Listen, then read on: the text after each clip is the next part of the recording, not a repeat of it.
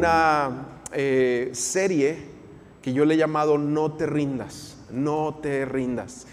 Y esta serie es hablando al corazón de todos aquellos que, que hemos creído en el Señor Jesucristo, sabemos que Dios nos ha dado una victoria, se ha obtenido una victoria para nosotros, pero hay temas en los que constantemente estamos luchando, estamos peleando, estamos ahí tratando de, de sacarlos adelante. Entre paréntesis yo le puse hábitos de cristianos auténticos. Y el hábito de un cristiano auténtico, de un creyente auténtico que vamos a hablar el día de hoy, es un profundo amor por su Dios. Un profundo amor por su Dios. Así que, ¿por qué no me acompañan? Vamos a orar. Yo quiero poner este tiempo delante de Dios. Oremos o no oremos, está delante de Dios. Pero yo a veces oro por mí mismo, ¿verdad? Porque digo, Señor, ayúdame, ¿verdad? A dar este tema. Entonces, acompáñenme y oren por mí. Señor, gracias. Te pido que tu Espíritu Santo esté en medio de nosotros. Te rogamos que tú hables a través de la palabra, a través de tu Espíritu Santo y traigas vida a tu iglesia a través de lo que vamos a hablar y refresque, Señor, ese amor profundo al que tú nos quieres dirigir. En el nombre de Jesús, amén, amén. Muy bien, hemos dicho que el Señor Jesucristo ha ganado para nosotros una victoria. Ahorita lo cantábamos, ¿verdad? Cantábamos en, la tercera canción que cantamos en, esta, en este tiempo de adoración, esa importancia de que el Señor Jesucristo ganó la victoria para nosotros, no quedó en la tumba y, y, nos ha dado una victoria. Y escogí algunos versículos desde la semana pasada que tú tienes que ubicar y tienes que tenerlos frescos en tu corazón. Mira, los versículos nos hablan, por ejemplo, dice, vencedores por medio de aquel que nos amó. ¿Sí? Vencedores. Otra, otra escritura, primera de Corintios 15, 57, dice, gracias sean dadas a Dios que nos da la victoria, ¿sí? Por medio de nuestro Señor Jesucristo. Entendemos que nosotros operamos como creyentes desde la victoria obtenida por Cristo. Al final, otra de las escrituras dice, a Dios gracias, el cual nos lleva siempre en triunfo en Cristo Jesús. O sea, nos recuerda el lugar donde estamos ubicados y el hecho de que Jesús ha ganado para nosotros una victoria. Ahora, la pregunta que hacemos aquí es, ¿cómo sostenemos esta victoria? Porque la realidad es que caemos, la realidad es que pecamos, la realidad es que cometemos errores de palabras, de hechos, de pensamientos, constantemente. Aún así, estamos en un estado continuo de victoria, no por nuestros méritos y capacidades y, logros personales, sino porque Cristo en su victoria nos ha sostenido con Él, como decimos, en lugares celestiales o en ese estado continuo de victoria. Pero yo te decía, bueno, ¿cómo, cómo sostenemos en la práctica un, un estado continuo de victoria, de triunfo en nuestras vidas? Bueno, aquí escogí otros versículos para que tú los puedas captar. Dice, estar firmes y constantes. Firmes y constantes. Ese es un consejo que da Pablo a la iglesia de Corinto. Otra es, bueno, dice, cuida de tu salvación con temor y temblor. O sea, cuida de tu relación con Dios. ¿Sí? No nada más, no pienses nada más en la eternidad. Cuida tu salvación de forma eterna porque tu salvación empezó el día que tú declaraste a Cristo. Y una manera es cuidando una relación personal con Él. Otro versículo dice Corintios 14, 13, firmes en su fe, firmes en su fe. Este, firmes, dice aquí en Efesios 6, 14, dice, ceñidos vuestros lomos con la verdad. Ah, bueno, es que añadieron el versículo. Fíjate, dice este versículo aquí, tomen toda la armadura de Dios para que podáis estar... Eh, firmes y resistir en el día malo, dice, ahí ya me revolví, ¿verdad? Como que me lo movieron ahí. Lo voy a leer aquí en mis notas. Tomad toda la armadura de Dios para que podáis resistir en el día malo. Y habiendo acabado todo, estén firmes. Y luego versículo 14 comienza, estén pues firmes, ceñidos vuestros lomos con la verdad. Entonces, ¿qué es firmes? Firmes en la fe. Es entender que nosotros no salimos a pelear una guerra para ver cómo nos va. No, no, no. Jesús ya ganó la guerra y nos sentó con Él en un estado continuo de victoria. ¿Qué hacemos nosotros? ¿Cuál es nuestra responsabilidad como creyentes? Mantenernos firmes, no retirarnos, no nos rendimos y nos vamos renovando. También hay una renovación que va sucediendo ahí. Entonces, entendiendo esto, quiero hablarte hoy del segundo hábito de un creyente auténtico. Y ese hábito, yo te decía ahorita en el título, es cultivar un profundo amor por el Señor. A veces, y tenemos que entender esto, a veces los problemas, las dificultades, los retos que vivimos diariamente, los pecados, tentaciones, nos hacen sentir como que ese amor mengua, como que ese amor se drena por ahí. Pero un gran reto para nuestras vidas es tener ese profundo amor, pero al mismo tiempo vamos a ver constantemente en nuestra vida el contraste de que ese amor por Dios tiene una tendencia a menguar, a apagarse. El corazón tiene la tendencia a endurecerse. El alma tiene la tendencia a acostumbrarse. De repente perdemos el sentido de asombro y se nos hace normal cantarle a un Dios vivo, venir y, estar bien, y estar fijándonos muchas veces en los errores que hay a nuestro alrededor y no en aquel que nos rescató y que nos ha dado vida. Estamos entendiendo, y eso pasa en muchas ocasiones porque nuestro corazón ha menguado en ese amor profundo. Entonces, punto número uno que quiero hablarte en esta hora es precisamente cultivar un profundo amor por el Señor cultivar un profundo amor por el Señor. Tenemos que entender que nosotros primeramente somos hijos delante de nuestro Padre. Eso es lo primero. Y que nuestra identidad esté completamente ligada al amor de Dios por nosotros. Él nos ama.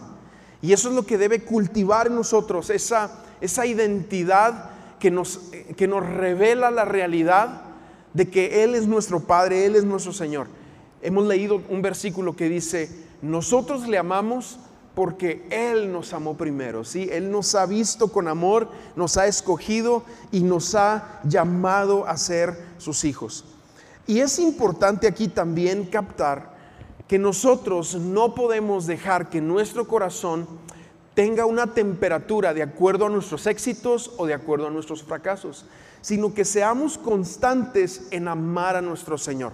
Pablo lo dice de esta manera, pero cuantas cosas eran para mi ganancia, las he estimado como pérdida por amor de Cristo. Y ciertamente aún estimo todas las cosas como pérdida por la excelencia del conocimiento de Cristo Jesús, mi Señor, por amor del cual lo he perdido todo y lo tengo por basura para ganar a Cristo y ser hallado en Él a fin de conocerle, versículo 10 empieza así, a fin de conocerle y conocer también el poder de su resurrección. Entonces, una de las cosas importantísimas que vamos entendiendo es que la presencia del Señor para un creyente auténtico se convierte en, un bien irreemplazable, lo más importante que podemos tener.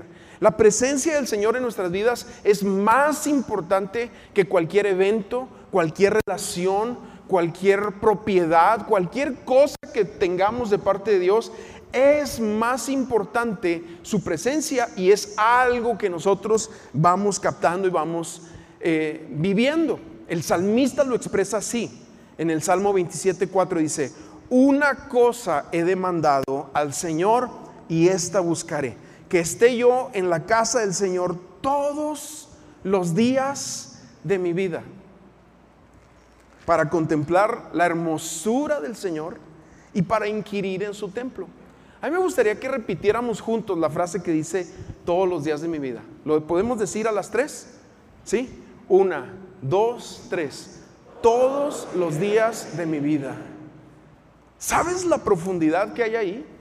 El salmista está en su corazón anhelando todos los días de su vida estar en la presencia del Señor todos los días de su vida, buscarlo de todo corazón, todos los días de su vida nos está expresando un deseo de buscar a Dios en lo profundo, en lo, en lo íntimo. El problema, y escúchame por favor con cuidado aquí, el problema que tenemos nosotros como creyentes o en el cual tendemos a caer es que nos vamos acostumbrando vamos amando las cosas y las actividades más que nuestro Dios.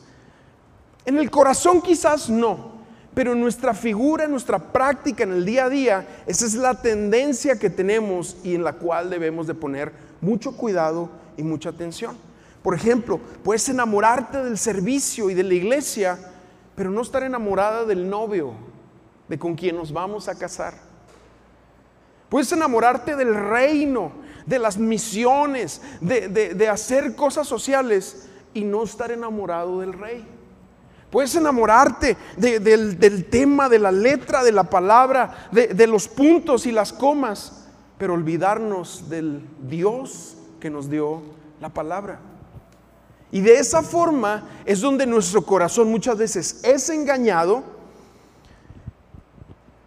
y de repente nos vamos dando cuenta que el amor profundo que debemos de tener por Dios pierde solidez, empieza a menguar y se empieza a filtrar de nuestras vidas lo que Dios nos ha mandado a retener. De hecho, hay un pasaje, entendiendo que somos gente rota, ¿verdad? Gente quebrada, con una necesidad urgente de su presencia, esencial para mantener un profundo amor encendido en nuestros corazones. Este versículo dice así, porque dos males ha hecho mi pueblo me dejaron a mí fuente de agua viva y cavaron para sí cisternas, cisternas rotas que no retienen agua. Cuando hemos leído este pasaje, muchas veces en nuestra mente, para los que han estudiado un poquito más de la palabra, viene a tu mente el pueblo de Israel. Pero en realidad es un pasaje que habla de la humanidad previo al pueblo de Israel. Es Jeremías diciendo de forma profética lo que hizo la humanidad. ¿Qué fue eso? dejar a Dios, fuente de agua viva. La semana, pasábamos, semana pasada hablábamos de uno de los hábitos de cristianos auténticos es la gracia de Dios como una fuente de aguas continua sobre nuestra vida. Y aquí dice, me dejaron a mí fuente de agua viva y cavaron para sí cisternas. ¿Qué es eso? El hombre volvió a ver a sí mismo. Pero el hombre está roto, estamos quebrados, somos, somos hechos después de que Dios nos creó y nos apartamos de Él. Cristo recoge y Él nos renueva, nos regenera, si hace una obra, pero constantemente tenemos que regresar a su presencia para recordar esa porción. Por eso en el Nuevo Testamento Pablo le dice a Timoteo, por ejemplo ahí, dice, te aconsejo que avives el fuego del don de Dios que está en ti por la imposición de mis manos. Era cristiano, pero ya no tenía fuego. Había entrado en un desánimo espiritual Timoteo y en ese desánimo espiritual su corazón se había endurecido, posiblemente enfriado, posiblemente estaba caminando en una especie de depresión espiritual. No sabemos a ciencia cierta, pero lo que vemos es el consejo que nos da la palabra de Dios de avivar el fuego. En otra porción, también el mismo apóstol Pablo, para orar en Efesios capítulos 5, eh, versículo 19, dice, llénense del Espíritu. Dice, no se embriaguen con vino en el cual hay disolución, sean llenos del Espíritu. Y esa figura de ser llenos del Espíritu es esta necesidad vital, urgente que tenemos de regresar a nuestro Dios y cultivar constantemente ese profundo amor porque estamos rotos y el amor tiende a menguar, el fuego tiende a extinguirse, el, el fuego tiende a apagarse y es esencial tomarnos de Dios. Ahora, voy aquí al segundo punto. Para que el fuego se mantenga en tu corazón, para que el profundo amor, el asombro que debemos de tener por nuestro Dios permanezca en nuestro corazón, es también vital desarrollar buenos hábitos espirituales. Entonces ahí vamos al punto número dos, buenos hábitos espirituales. Para poder eh, darte el ejemplo aquí, eh, escogí una de esas historias que a veces tú lees en el Antiguo Testamento y si la tomas así independiente de las demás, se siente como una historia, dirían los chavos, random, ¿verdad? Como que, ¿qué tiene que ver esto? Pero esta historia nos habla justamente de la importancia de mantener y hacer hábitos espirituales para permitir que el amor en nuestro corazón tenga profundidad. Esta historia es la historia de los estanques, los estanques. Y es una historia de Eliseo y los moabitas. Te la platico rápidamente para no tener que leer todo el pasaje. Pero los moabitas se rebelan de Israel, por cuanto había muerto Acab y ahora está reinando Joram, hijo de, Acab. Y, el rey Joram de Israel va con el rey de Judá, que es Josafat, su suegro, y va con el rey de Edom, no nos dice el nombre, pero van los tres reyes contra Moab para, para pedirle que otra vez se vuelva a someter con ellos. Pero escogen el camino incorrecto para ir a la guerra, se van por el camino largo del desierto y al séptimo día se quedan sin agua. Cuando se quedan sin agua, obviamente entran en un desánimo con la sed, ellos, sed de los animales que no pueden avanzar, no pueden tirar de las, de las carretas, de las armas, de, los instrumentos ahí, de, todo lo que traen. Y entran en, un, en una especie de crisis en ese momento, una crisis espiritual en la cual el rey Joram de repente en una, en una especie de angustia dice, hasta aquí nos trajo el Señor para matarnos. A veces así somos, ¿verdad? Señor, pero ¿por qué me pasa esto? ¿Por qué aquello? Y, ponemos en, le echamos la culpa a Dios de una tragedia que estamos viviendo. Cuidado con eso. Pero gracias a Dios ahí va un rey piadoso, un rey bueno que es Josafat. Y le dice, a ver, a ver, ¿no habrá algún profeta del Señor aquí que podamos consultar? Y alguien dice por ahí, por ahí anda Eliseo. Eliseo son los primeros eventos de su ministerio. Está empezando su ministerio. De Eliseo, el que le vertía agua en las manos a Elías. Pues que venga. Y cuando viene Eliseo, se molesta al ver al rey Joram y le dice, mira, ¿por qué no consultas a tus dioses que consultaban tu padre y tu madre? Y luego le hace otro comentario. Si no fuera por el respeto que le tengo al rey Josafat, a ti ni te tomaba en cuenta. Pero tráiganme un tañedor, un músico. A ver, venga, pasa el músico, por favor. Y dice la, eh, y no es que yo sea Eliseo, para nada.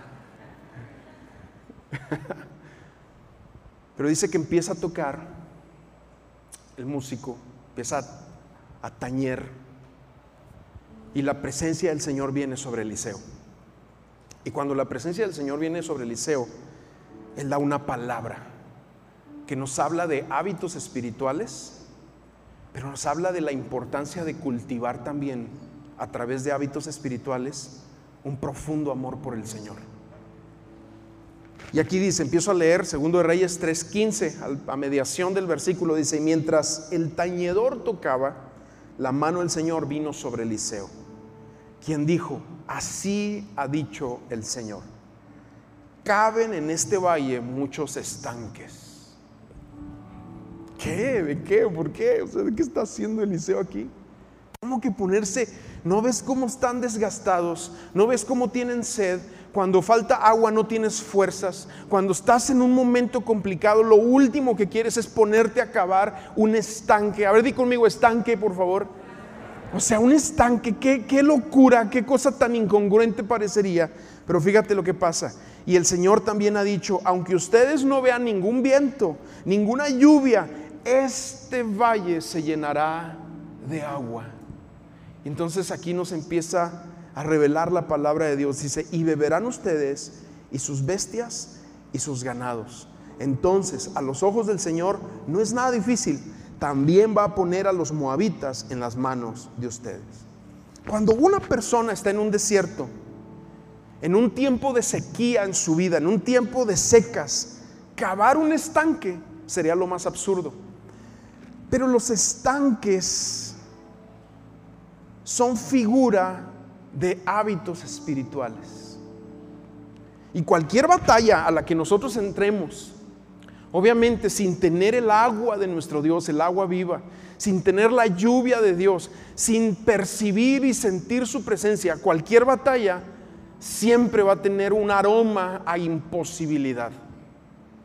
Sin embargo, ¿qué hicieron ellos? Se les dio la palabra y ellos obedecieron y se pusieron a cavar estanques. Acto seguido, al parecer llueve en las montañas. Ellos no ven la lluvia.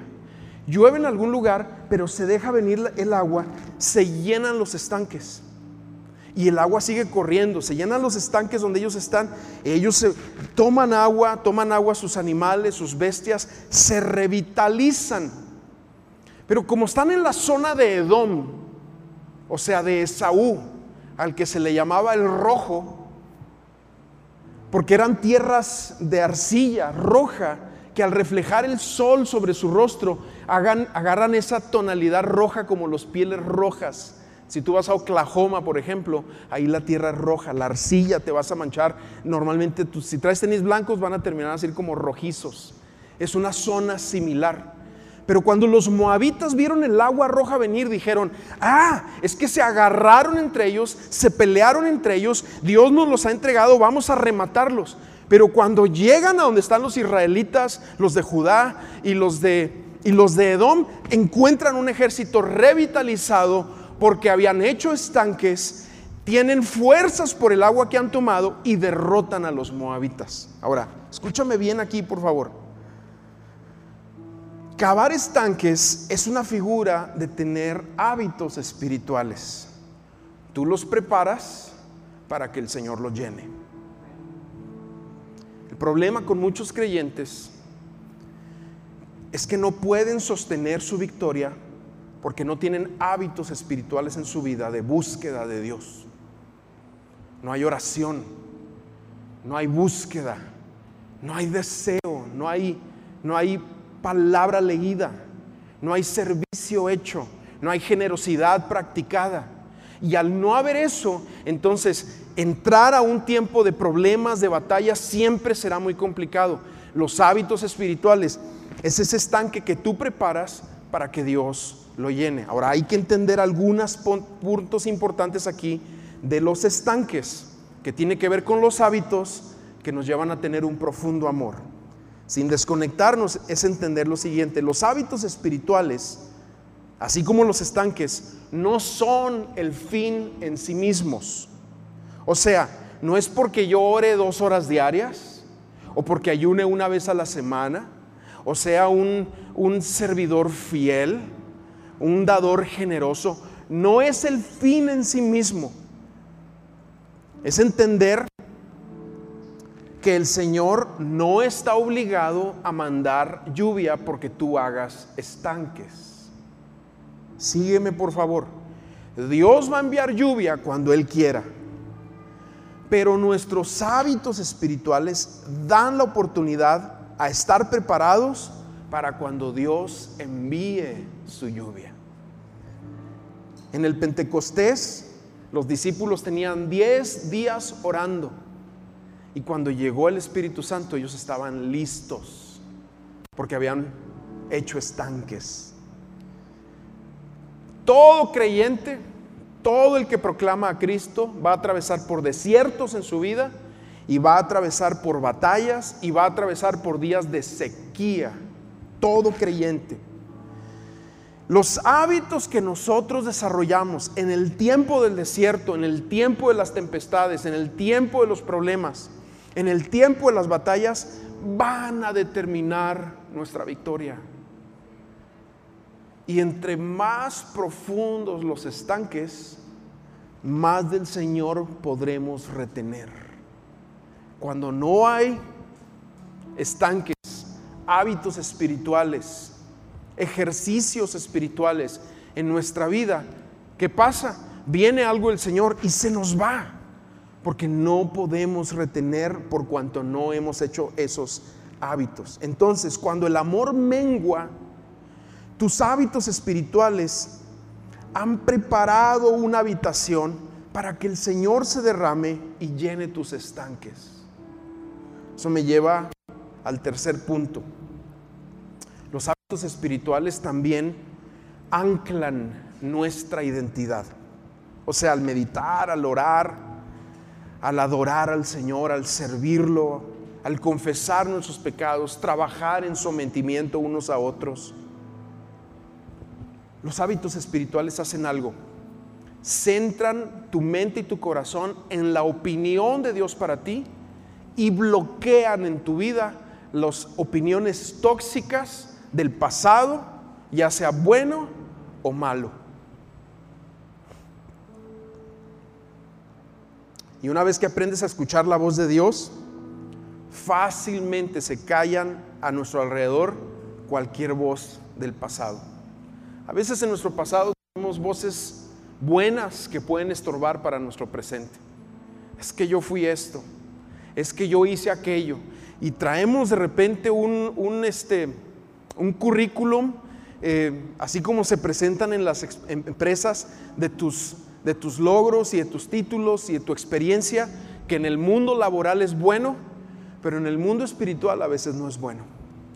Porque Dios quiere que nos presentemos delante de Él el día de hoy, con el corazón quebrado hoy, para que el día de hoy Él pueda llenar nuestra vida no pensando, es que en el pasado yo hice esto, en el pasado tuve un gran ministerio y me invitaron a predicar para allá y fue a este lugar y aquello. Y, y hay una serie de cosas que entorpecen nuestro caminar espiritual y entorpecen también el estanque. Está lleno ya de cosas en nuestro corazón que no permite que nuestro corazón retenga lo que Dios quiere traer a nuestras vidas. Pero también hay cosas malas que han sucedido en nuestros corazones que también pueden estorbar. Palabras fuertes habladas hacia ti. Alguien te lastimó. Aún cosas físicas que pasaron a tu vida, que quedaron en tu memoria. Y ese tipo de, cosas eh, a veces roban la identidad de hijos sobre nuestras vidas. Y al robarse la identidad de hijos sobre nuestras vidas, entonces somos víctimas de, lo que dicen los demás. Somos víctimas de situaciones tóxicas que nosotros mismos generamos en nuestra mente y nuestro corazón. Y la voz del Señor hablando sobre, nosotros, sobre nosotros y diciendo que somos hijos, no logramos escucharla por esas voces del pasado. Pero nuestros hábitos espirituales también nos centran en que la opinión de Dios sea la opinión más importante. Y vemos esto, este ejercicio lo vemos en Jesús, en la tentación de Jesús. Ahí el enemigo viene y atenta contra su identidad como hijo de Dios. Viene y atenta contra su identidad como Dios mismo. Y viene y atenta contra su identidad como Señor de todo. Fíjate cómo le dice el diablo. Juan capítulo 4. Que por cierto, en el capítulo 3 fue el bautismo. Y en el bautismo, ¿te acuerdas qué pasó? El Padre habló y todos escucharon. Desciende la paloma, el Espíritu Santo, y no se vuelve la paloma, se queda con él, o sea, es una figura. Pero el Padre dice, este es mi Hijo amado en quien tengo complacencia. Después de eso, ahí acomoda Lucas la genealogía y 74 veces dice, hijo de Abraham, hijo de Isaac, hijo de Jacob. Y empieza a hablar la palabra hijo durante setenta y tantas veces. Es pronunciada con Jesús como el centro. Pero viene el diablo y la primera tentación que trae, dice, versículo 3 del capítulo 4 del Evangelio de Lucas. Entonces el diablo le dijo, si eres hijo de Dios, di a estas piedras que se conviertan en pan. Y Jesús le respondió, escrito está, no solo de pan vive el hombre. ¿Qué hubiera hecho Jesús si el estanque de la palabra no está en su corazón? No tiene cómo responder. Pero él había hecho espacio para la palabra y con la palabra responde a la tentación de alterar su identidad, escúcheme bien, por el performance y no por lo que Dios ha, dicho. Por cierto, cuando Dios declara sobre Jesús, este es mi Hijo amado, en quien tengo complacencia, Jesús no había predicado una vez, no había hecho un milagro, no había hecho ninguna sanidad, no había ido a la cruz, no ha resucitado, no ha hecho nada de ministerio público, nada absolutamente. Pero Dios está declarando sobre él que es su Hijo amado, basado en la relación y la identidad que tiene Jesús. Jesús. Ahí se atenta contra su identidad como hijo. En el versículo 7 se atenta contra su identidad como Señor, porque el enemigo viene y le dice, si te arrodillas delante de mí, todos serán tuyos, porque le muestra así supuestamente los reinos de la tierra, todos serán tuyos. Jesús le respondió, al Señor tu Dios adorarás y a Él solo servirás. Él era el Señor como quiera y se iba a convertir en el Señor de todo como quiera.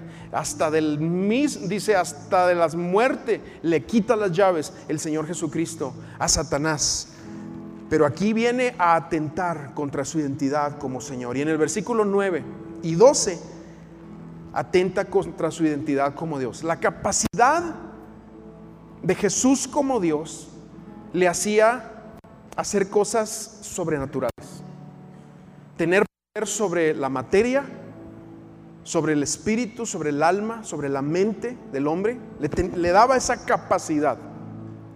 Pero fíjate cómo dice, entonces el diablo lo llevó a Jerusalén y lo, lo puso sobre la parte más alta del templo y le dijo, si eres hijo de Dios, aquí está tentando contra su deidad.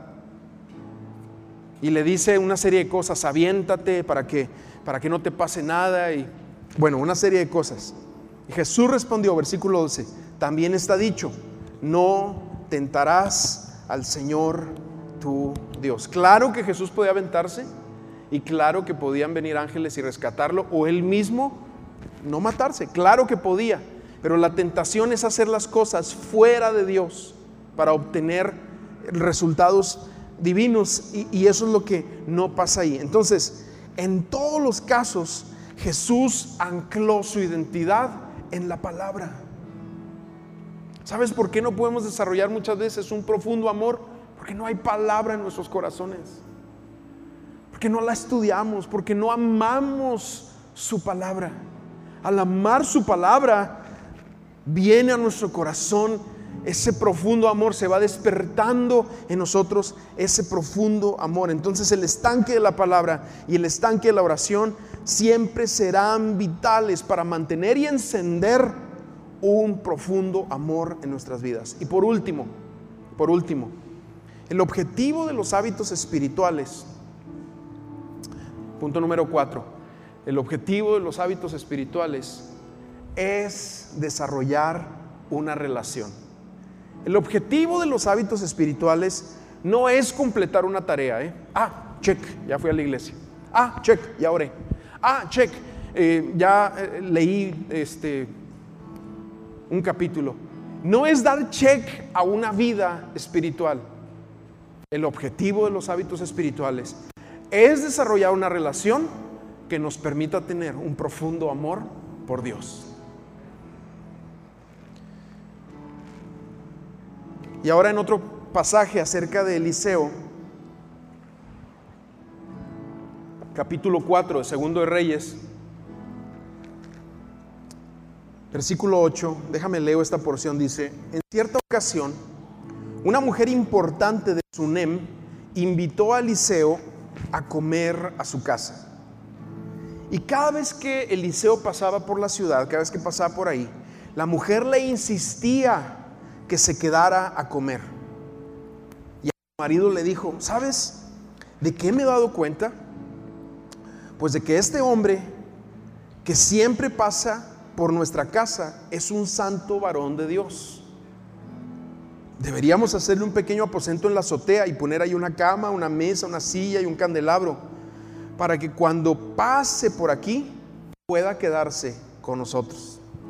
Es entender lo siguiente las cenas con Eliseo, las convivencias, las conversaciones hasta meditando en la palabra, en lo que Dios hace, en cosas bonitas, hermosas, esas conversaciones que se dan, eran tan placenteras. La relación era tan bonita entre esta pareja con Eliseo, era tan bonita la relación que dijeron, vamos a prepararle una habitación. El punto no era preparar un cuarto equipado por tener un cuarto equipado. El punto era la relación con el profeta, no la querían perder. Escúchame bien. Los hábitos espirituales son la habitación que construimos para que el Espíritu Santo nos visite.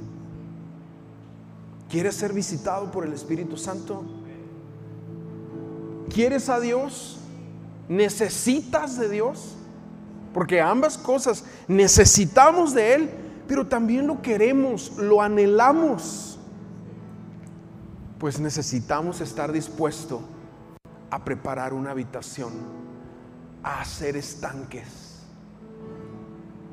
a hacer estanques, a prepararle con nuestros hábitos espirituales una habitación que nos permite tener una relación continua, viva, fresca con el Señor. De hecho, cuando Jesús llama a sus discípulos en Marcos 3, versículo 13 dice, después subió al monte y llamó así a los que él quiso. Aquí no están todos, están los que él quiso. Y vinieron a él y estableció a doce. Escucha la siguiente frase, para que estuviesen con él. Y luego después viene lo demás, para enviarlos a predicar, para sanar enfermos, para liberar endemoniados. A veces estamos tan centrados en la predicación de la palabra, en la sanidad de los enfermos y en la libertad de los oprimidos, que nos olvidamos que nuestro principal llamado es a estar con Él. Pero ¿cómo vamos a retener al Espíritu Santo? ¿Cómo vamos a ser llenos si no desarrollamos hábitos espirituales? ¿Cómo vamos a tener un profundo amor? Bueno, cuando la palabra, la oración, el Espíritu abunda en nuestros corazones. Yo quiero terminar aquí. Ponte de pie, por favor. Vamos a, a orar.